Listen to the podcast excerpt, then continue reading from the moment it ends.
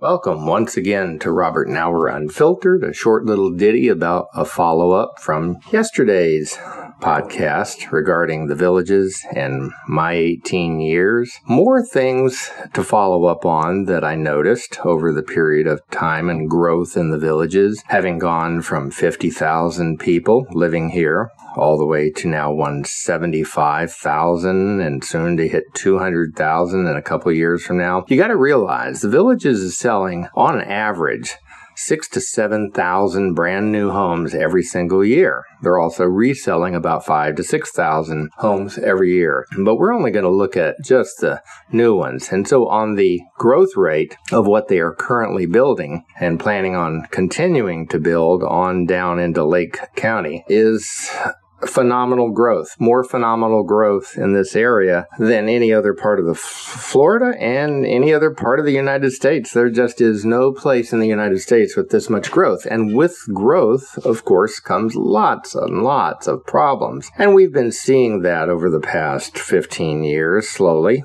Uh, and now that the pandemic is over and we're heading into a new growth area, we are seeing a lot more of it the headaches, the traffic, the lack of doctors, the lack of medical, the lack of hospitals, the lack of EMS, the lack of ambulances. Oh my God.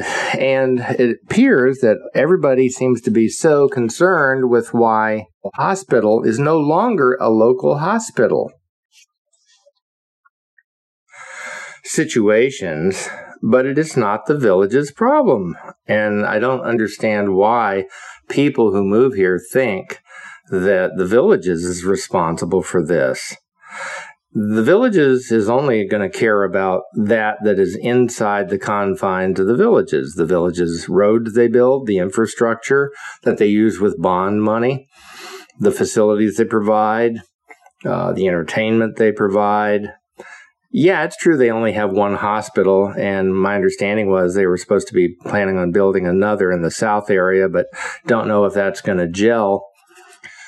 Leesburg's hospital was recently taken over by UCF, and but at the current time, it appears there's no additional hospitals uh, south of the main hospital in northern villages area. So, yeah, it is a problem because with growth, with the literally hundreds of thousands of people that are going to be here, there simply is not enough hospital space, hospital beds, and doctors yet moving here. So, what do you do? Well, that's up to the counties, the counties and the cities to provide the adequate infrastructure, the adequate roads. Everybody bitches about the roads.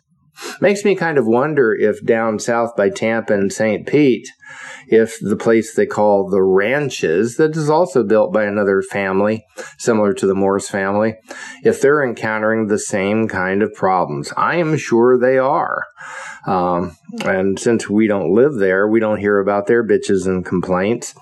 But quite frankly, if you're into building homes and developments and making it nice for everybody, people are still going to bitch. People are still going to complain no matter what.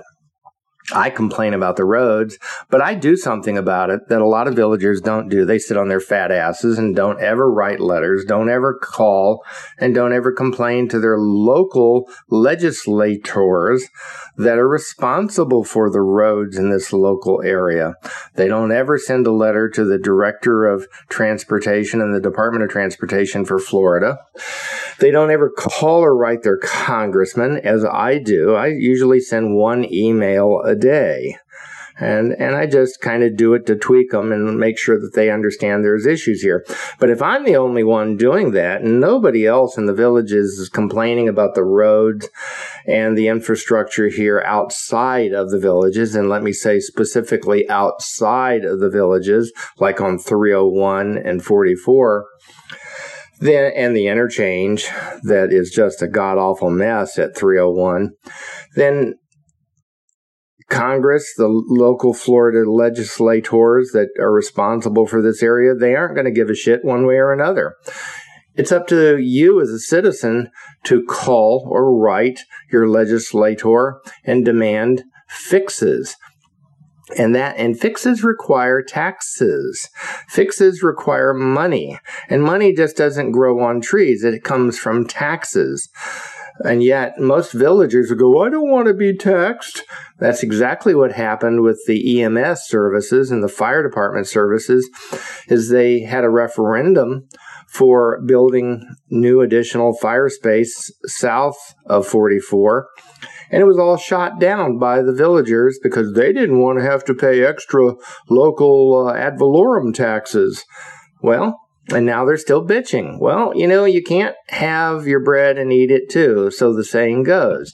You can't have what you want if you're not willing to pay for it. And everybody has to pay. Same as with, with amenities. Amenities go up an average of 3% every year.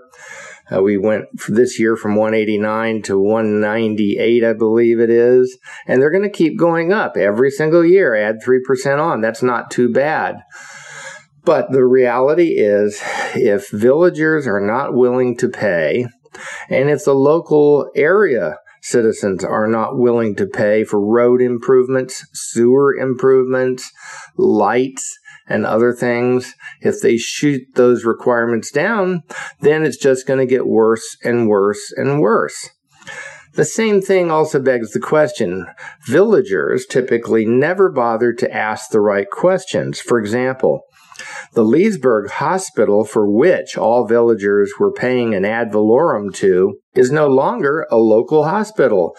It is a nonprofit owned by the University of Florida, and yet it still shows up on the tax bill that you get as a tax that you and I are responsible for paying for. We should be questioning those kinds of issues because there is no reason in the world that any villager or any local Leesburg resident should still be paying a tax to support the University of Florida, which is a nonprofit, but it's really for profit. I mean, you can't stay in business if you're not making a profit. It's just a tweak of taxes. But if why are we paying taxes to support them when in fact they're a 501c? That's just asinine. So these are the kinds of questions that villagers and local citizens should concern themselves with and call and ask their congressmen and their legislators about, but they don't. Very few people do what I do, write letters, send emails, make phone calls just to ask those questions and demand investigations into why they are what they are. And so those are the things that if you want the roads fixed, if you want sewers not to collapse, they call them sinkholes, but they're not all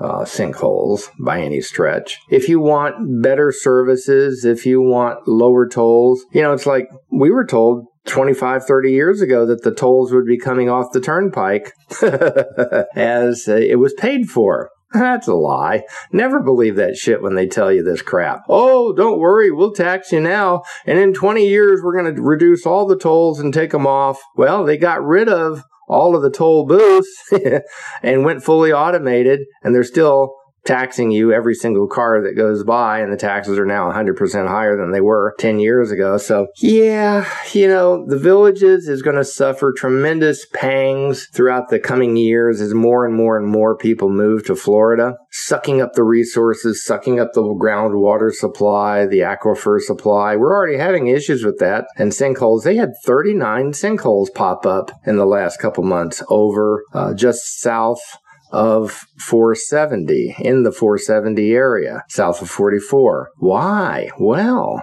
that's what happens when the aquifer is depleted. And then they're also allowing Nestle to pump 8 million gallons. That's 8 million gallons every single day out of the aquifer down by Zephyrhills. So yeah, the aquifer is going to drop, and when it drops, and you have heavy rains, you will have sinkhole collapses. We haven't seen a lot of those yet, but we're going to. So these are the kinds of questions that all prospective buyers should be asking. When you have tax increases, you should be asking, and it, it should be a collective of whether or not everybody wants to pay those taxes. But I would think with healthcare being the way it is, some people are having to wait up to six months to get in to see a, a doctor. That's unheard of. That's incredible. That's that should not be. Specialists sometimes even longer. On average, when I want to go see my cardiologist, I have to wait four months. there just aren't enough to handle the elderly population moving into this part of Florida. So I thought I would bring that up. You know, yeah, if you're going to shoot down referendums for better EMS, better ambulance service, well, you're going to get what you pay for. If you're going to shoot down those taxes and not support the building of new hospitals in the new area of the villages, then you're not going to have any medical services. And quite frankly, these local e- ERs that are popping up all over the place, and there's a legitimate reason for them, but still people are going to start using them over the hospitals and that's not necessarily the best thing either for really serious conditions that are life threatening. So all of these things are things that you should consider if you're moving into the villages uh, thinking about moving to a different area of the villages. Now, the taxes have gone up in the newer areas, the CDD bonds are higher in the new areas, and it all costs money. So, is there any place cheap in Florida anymore? No. So, how come DeSantis says Florida is free? it's a free state. It's a fucking expensive state. That's what it is. Oh, God. Yeah, they come up with some real humdingers, don't they? Anyway, thought I'd clarify some of that. With that, I'm just going to end it here and say Bob out.